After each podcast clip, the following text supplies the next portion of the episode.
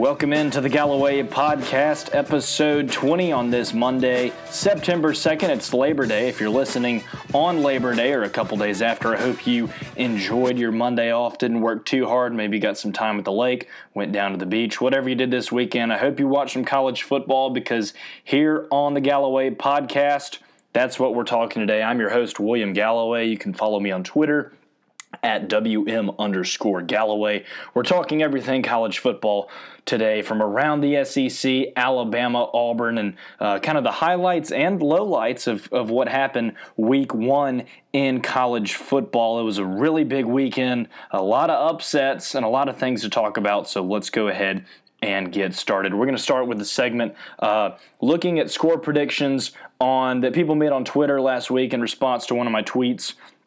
Got to give a shout out to a couple people who uh, guessed the Alabama and Auburn games. Not exactly right, but pretty close. When it comes to the Auburn game, Matthew Jackson was our winner. He had Auburn 27 23 over Oregon. And of course, that final was 27 21, the Tigers over the Ducks in Dallas. Alabama of course, beat Duke 42 to 3 in Atlanta. We all saw that lashing of the Blue Devils. Uh, wish Alabama would play Duke in basketball, but that's a different story. And when it comes to the Alabama score predictions, nobody was super close. Some people got uh, close to Alabama score, some people got three on Duke's end. Um, but the top three, we had Corey Self had Bama 41 13, so pretty close there. Roger Myers had Alabama 58 to 3, so he got the three right on Duke's end.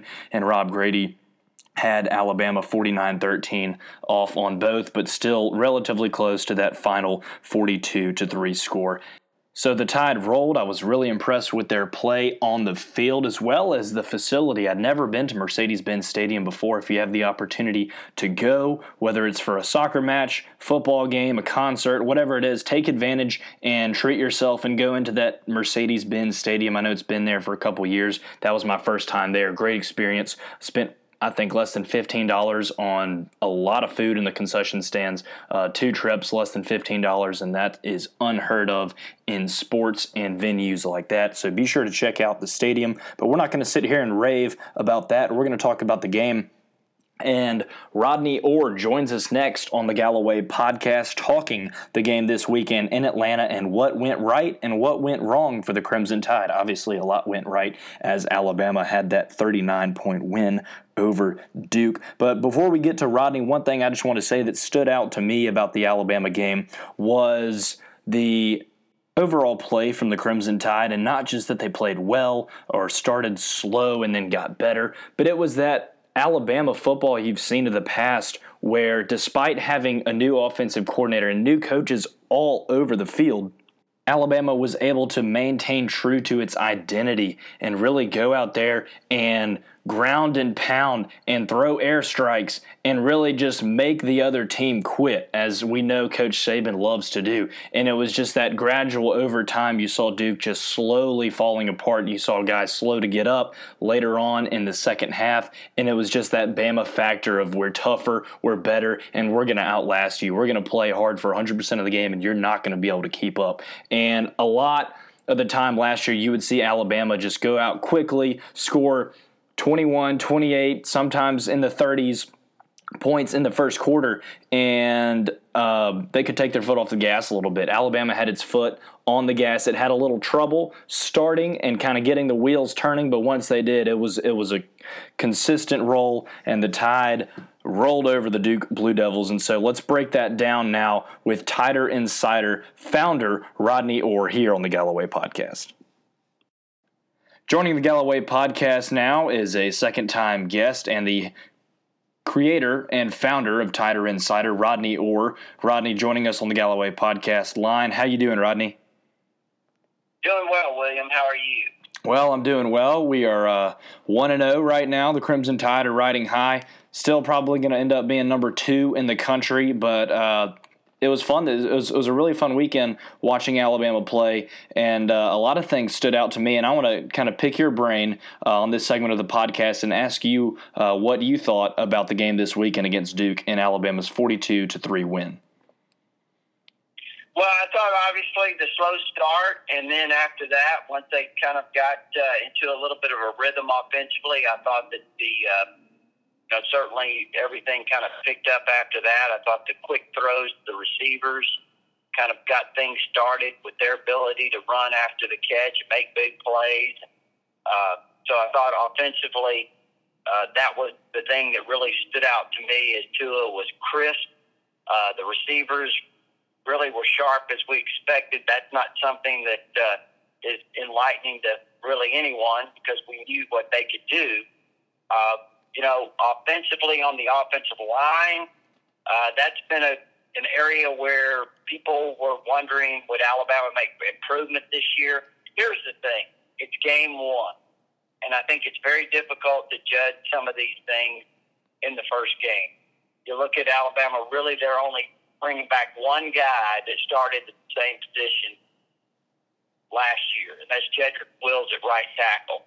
Alex Leatherwood moved from right guard to, to left tackle. You've got three new interior players you, you, and and they actually uh, did a lot of uh, shuffling of the offensive line in the game. So uh, there were more than that that actually played.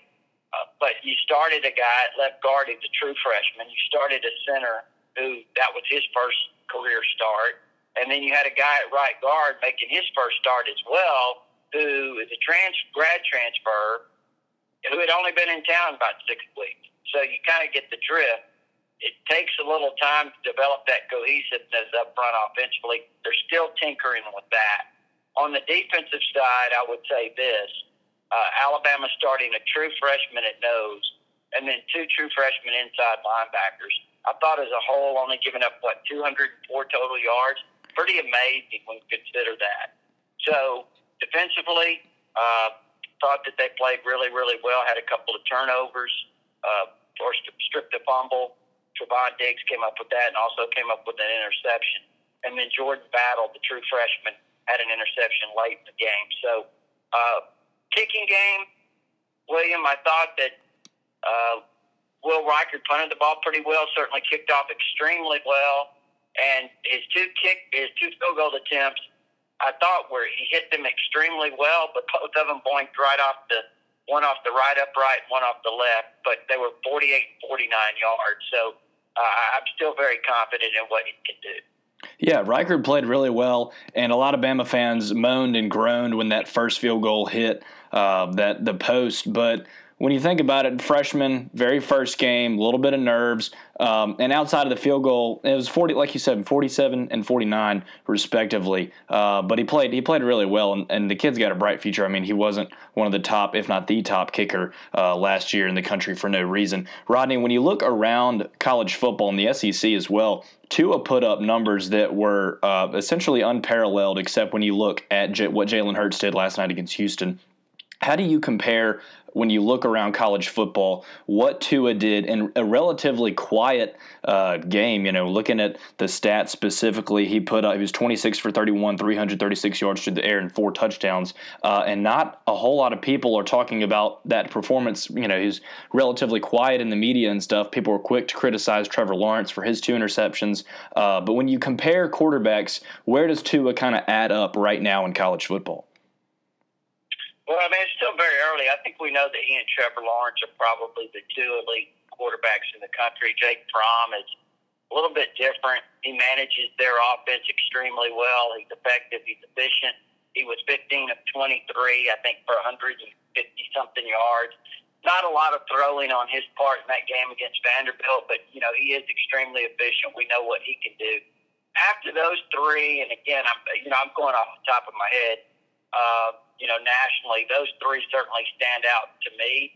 And beyond that, I mean, it's just a bunch of other guys that, uh, you know, I have to become more familiar with as this season goes along. And obviously, uh, USC lost their promising quarterback, sophomore JT Daniels, to an ACL uh, throughout the year. So, um, really, I, I just think that Tua had a great game. He was very crisp, uh, very close to having even a much bigger game. Think about this, William.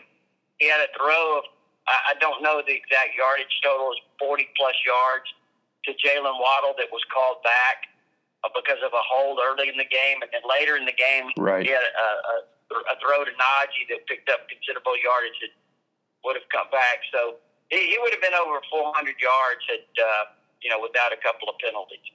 Yeah, and and a lot of guys played really well. Tua played extremely well, and Alabama fans can be very uh, satisfied with the way he played. And even Mac Jones and Taulia get got in there and got some snaps. So uh, much like a lot of the games last year, Tua did not play the whole game. Last question, uh, Rodney. When we look forward to this weekend and this New Mexico State team, what can Alabama expect on the other side? Of course, they had a big loss um, against Washington State this weekend, and Alabama is, I think, currently sitting on a 54, 54 and a half point favorite uh, over this team this weekend coming to Tuscaloosa. But the home opener for the Crimson Tide, what can Alabama fans expect to see out of New Mexico State and Alabama this weekend? Well, I think, uh, you know, my uh, Tider Insider TV partner, Gary Harris, tells me that he thinks New Mexico State could vie for the worst team in the country. I don't know. Uh, you know, we'll see. But I know that they, Coach Saban, in addressing the media today, talked about how he thought they have a pretty good passing attack. They do a lot of uh, spread formation type stuff, and throw the ball a lot. So that's going to be a challenge. And I think uh, you know certainly be interesting to see how the defense continues to progress. Watch some of these younger players uh, going to challenge some of these young linebackers. I think the pass rush will be something to keep an eye on. But uh, on the other side of the ball, I think offensively, you want to continue to develop some cohesiveness up front, kind of figure out what direction you want to go in terms of personnel. Uh, maybe won't make all that decision in this game, but maybe it'll be a helpful game to, to kind of draw some conclusions. And then I think you want to also, with the running backs, uh, you know, I, I don't think they had their best game in the opener against Duke, but uh, they, they should get some opportunities in this game. And I'd like to see, besides Najee and Brian Robinson, also look forward to seeing more of Jerome Ford, who finished strong after having the ball punched out early in the game on Saturday. And then Keilan Robinson, the true freshman, I'll be interested to see him a little more. He had a couple of carries. I say that, William, because I, I think eventually Alabama's going to need that third guy to be a, uh, add a little spark in terms of the, the initial burst because when you look at Brian and, and Najee, neither one of those guys really have that great initial burst, that speed, that quickness. I'm talking about in the first few steps, and uh, I think they're going to eventually need that. Yeah, and we've seen that with plenty of Alabama running backs in the past. That kickoff uh, time is 3 o'clock Central this Saturday. The game will be in Bryant Denny, also televised on SEC Network. Rodney, thank you so much for a quick call in and a report uh, from this weekend, and I look forward to next weekend against New Mexico State. Thank you, William. Thanks again to Rodney, as always, for spending time talking with us here on the Galloway podcast. Uh, you probably do, but you can follow him on Twitter at Tider Insider. You can follow me at WM underscore Galloway he's covered Alabama for years and years, and so it's always great to hear from him and his insight, especially on uh, this this new team and kind of the new identity that they're trying to form. One thing that stood out to me when he talked about the defense, I remember that play Xavier McKinney made on fourth and three, coming over the middle and stopping that Duke defender from trying to get a first down. He wouldn't let him cross the line, uh, and he just essentially drugged the guy for I think it was a good uh, lateral, probably seven to 10 yards. And Alabama just showing these strengths of, of what it can become throughout the season. And we'll see it in the coming weeks. We'll see it this weekend against New Mexico State. But just all these different things stand out to me about that game. And, and we can go and go and talk about all these different things that Alabama did well, but Rodney summed it up pretty well, saying, you know, Alabama had these moments of varying levels of consistency, but overall, as a team, it's developing its identity and it's going to get its chance, Alabama will get its chance to do it again, and more so this weekend against a New Mexico State team that we believe will not really put up a huge fight against the Crimson Tide. I think Alabama is currently a 54 point favorite in that game Saturday, coming here to Tuscaloosa and Bryant Denny Stadium. So we're excited for that game in the lower half of the state this weekend. A lot of people were looking forward to that Auburn Oregon game, and it did not disappoint. That prime time matchup between the Ducks and the Tigers in Dallas was a good one. Now, I got to say, I was driving back from Atlanta, and so I missed just about the entire game. And the last, the only thing that I was able to catch was that last drive, and uh, it just so happened that Auburn and Bo Nix had an incredible drive down the field towards the end of the game to pick up that 27 21 win over the Ducks. But when you look at the numbers and you take a, a, a glance back at that game with hindsight, Auburn was impressive at times, you know, coming back, cutting that lead. I mean, Oregon had a had a huge lead and could have blown it up, and Auburn didn't let them. The defense made some stops, um, but the Ducks got out to a big lead, and Auburn struggled early. Bo Nix threw two interceptions early, and so there's a, lot of different things you can look at when you think about this Auburn game, and the fact that the Tigers quarterback had was just 13 for 31, and so you know people were saying all these things about Bo Nix saying he's going to be so good, this, that, and the other. Well, when you look at the numbers, it's not great, but he also, the passes he made and the time he had to make those passes, uh, he came through when he had to. So say what you want about Bo Nix, but he played well in that game. Um, I'd, I'd, say the numbers about lined up with him being a freshman, starting in a tough atmosphere, stuff like that. He did really well. Obviously, Auburn got the win, so he was very impressive in that competition. We'll see. The Tigers will host Tulane, get to kind of fine tune their mistakes this weekend uh, in their home opener on the Plains, and Bo Nix will get to become more accustomed with that offense. Now, one thing I will say about this Auburn game was uh, Gus Malzahn snuck in at the very end of his interview after the game. He said, I think we're the best team in the country. He said, I think we're one of the best teams in the country. Now, pump the brakes there, pal, because you were down double digits to Oregon. And yes, you made a great comeback. Absolutely. But is Oregon the number one team in the country? No. Clemson is. And Justin Herbert is a very good quarterback, and your defense played very well. Auburn overall played a, a, a solid game when they had to. Uh, saying you're the best team in the country, nobody this weekend looked like the best team in the country. Alabama had mistakes. Clemson gave up, four, I think it was 14 points to Georgia Tech, and, and Trevor Lawrence had two interceptions. Nobody looked great in week one. Nobody right now is the best team in the country. Yes, somebody has to be ranked number one, but let's just slow down on saying that we're the best team in the country because – here on the Galloway podcast, I'm saying that nobody right now is the best team in the country. Uh, Alabama and Clemson are neck and neck, and you just right now it's it's hard to determine who all is the best team in the country. I'll tell you who's not the best team in the country, and that is Tennessee. Oh, brother, was that a game? I mean, we're talking about an embarrassment. That was just I think it was nine hundred fifty thousand dollars they paid Georgia State to come in and make them look silly. Yeah, it was a 38-30 final, so it was relatively close. But I mean, if you watched any of that game or you saw the highlights Georgia State was just was just better than Tennessee, and that was just that was just sad, embarrassing. I mean, come on, Tennessee, what are you doing?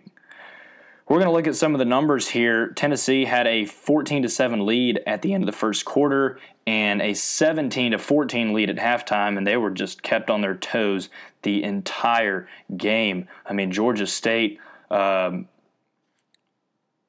came back had 17 points in the fourth quarter, and that's really kind of they, they hit their stride um, going on late in the game. But I mean, if you're Tennessee and you pay that much money and you lose a home opener like that, you just I think I think Jeremy Pruitt in his in his post game press conference um, was right to not point out anything that Tennessee did well. Because sure, players might have played hard, as he said, but there was just there's you can't take anything positive out of that game if you're Tennessee. That was just embarrassing. But elsewhere in the SEC, a lot of teams got the job done despite it not being pretty. Some teams didn't get the job done. We look at Missouri and the loss that they had to Wyoming. I mean, goodness gracious. Wyoming took the 37 31 win over Mizzou. Kelly Bryant put up some numbers for sure, but it doesn't matter if you don't get the win. I mean, come on now.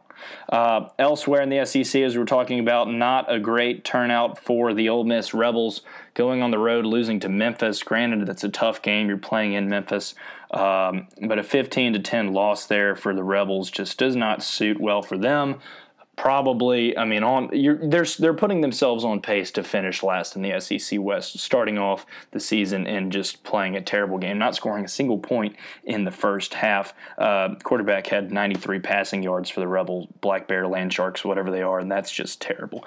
Uh, looking around the league kentucky got the job done against toledo 38-24 texas a&m took care of texas state 41-7 on thursday night obviously, that Miami Florida game we talked about on the last podcast. South Carolina not looking not off to a great start. I mean, 20 to 24 loss to North Carolina in the Belk kickoff in Charlotte. That's just that's not good. Uh, looking down now, going to the West, Arkansas only beat Portland State 20 to 13. LSU, thank goodness, LSU looked like a legitimate SEC team, winning 55 to three over Georgia Southern and Georgia took care of Vanderbilt 30 to 6. But when you look at the SEC and you've got these people um, like Skip Bayless and Danny Kanell and these guys that are hating on the SEC and they're looking down on the SEC saying they're not that tough. You know, everyone talks about their level of competition. The Big 12 is where it is, or, or Clemson has a, has a tough schedule. Whatever they want to say, the SEC is not getting a whole lot in week one. They didn't really prove a whole lot. Now, we'll see how it changes in week two and teams as teams slowly start to form their identity and things happen as the season progresses but right now the sec did not have a great showing i wish they did but um, georgia alabama lsu auburn looked good that's a big big win for the sec coming back over a Pac 12 opponent. But a couple losses, especially teams like Tennessee, uh, losing games you're not supposed to, not a great look but we'll have to see what they do in the future to bounce back and if they can recover uh, and the SEC can kind of regain its identity in the next two to three weeks. So, here on the Galloway podcast, we're moving on now to Twitter questions. We asked this weekend on Twitter, we said, you know, what what questions do you have from week one? Some were a little silly, some were good, but let's go through those questions now. And uh, from Bob Plummer, why can't our O line block? I think I think they can, and I think they will. And obviously, Rodney addressed that in the interview just a couple minutes ago. But uh, you have a lot of guys starting at new positions, as Rodney was saying. They're going to move around, and this weekend they're really going to kind of get to form and gel even better, taking on a New Mexico State team that will will not present a whole lot of challenges, but I think you'll see Alabama and Coach Saban leave that O line in there for uh, the full first half mostly into the third quarter just so they can kind of get that chemistry down, uh, even if Tua won't be in in the second half this weekend. Georgia or LSU, who is better and could make the playoffs with us? That question from Daniel Ashford, us referring to Alabama. Uh, I mean, a 55 3 win from LSU made them look pretty dang good. And yeah, they have a lot of hype this season. Georgia with that win over Vanderbilt. You can't take any final results from week one and project them towards the playoff, in my opinion. But if I had to pick between Georgia or LSU, I would say LSU because I'm kind of buying in that this could be their year and they could make some noise. Um, we'll see what happens there. If you could remove this from Josh Clacker, if you could remove one team from the SEC and replace them, who would you remove? and who would you replace them with? I think this is a general question, and I don't think you want to look at week one and say, oh, Tennessee played a bad game, let's kick them out. But I am not going to comment on who I would remove. Uh, I would love to see the addition of, of, of Clemson, of course. I mean, I think who wouldn't want to see that? Uh, I know Florida State has been in contention or in conversation at least in the past couple years, but we don't know if there's going to be any SEC expansion. Uh, obviously, would not see any team leave, but a hypothetical question, I will do like Coach Saban and plead the fifth on that. If Tua Tagovailoa had his own Space Jam type movie, who would be the other athlete guest stars?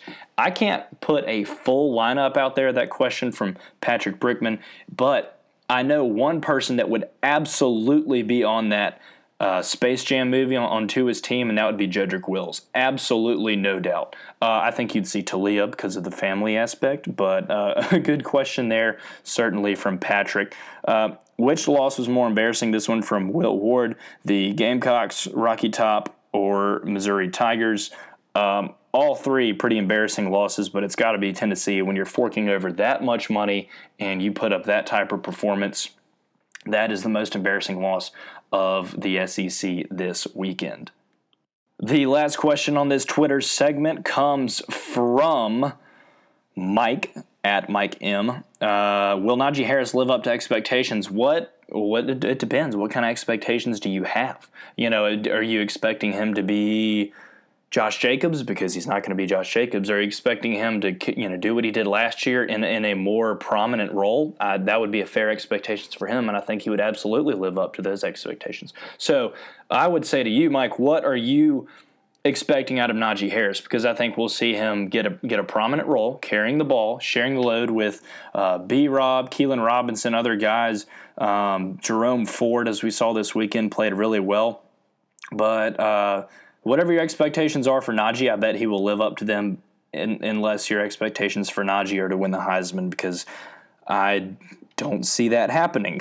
so we'll, we'll see what Najee Harris does. He had a good game this weekend. Um, looking at the numbers, he had 12 carries for 52 yards. His long was 15, and he had an average of 4.3. Jerome Ford, as I mentioned, kind of carried uh, the, the team as he got the start for the Crimson Tide. 10 carries, 64 yards, one touchdown. He had a long of 37, and he averaged 6.4 yards per carry for the Crimson Tide. So, moving on on the Galloway podcast, couple more things to talk about just looking at this week's games, we're going to make a run through, talk about the schedule, what stands out to me, and kind of wrap things up here on the podcast. So thanks for staying with us.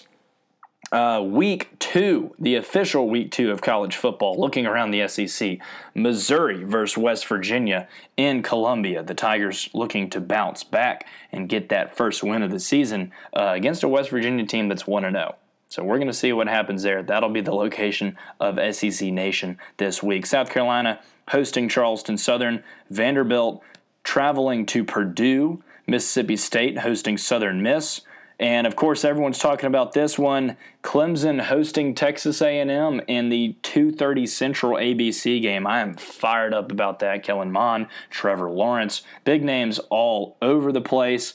Uh, Texas A&M. I saw this a couple days ago. I think this this came out actually Sunday, but Texas A&M um, is a 19 and a half point underdog, and people and, and and they're the number 12 team in the country. I mean, yes, Clemson's very good, and the game is being played in South Carolina, but I don't think.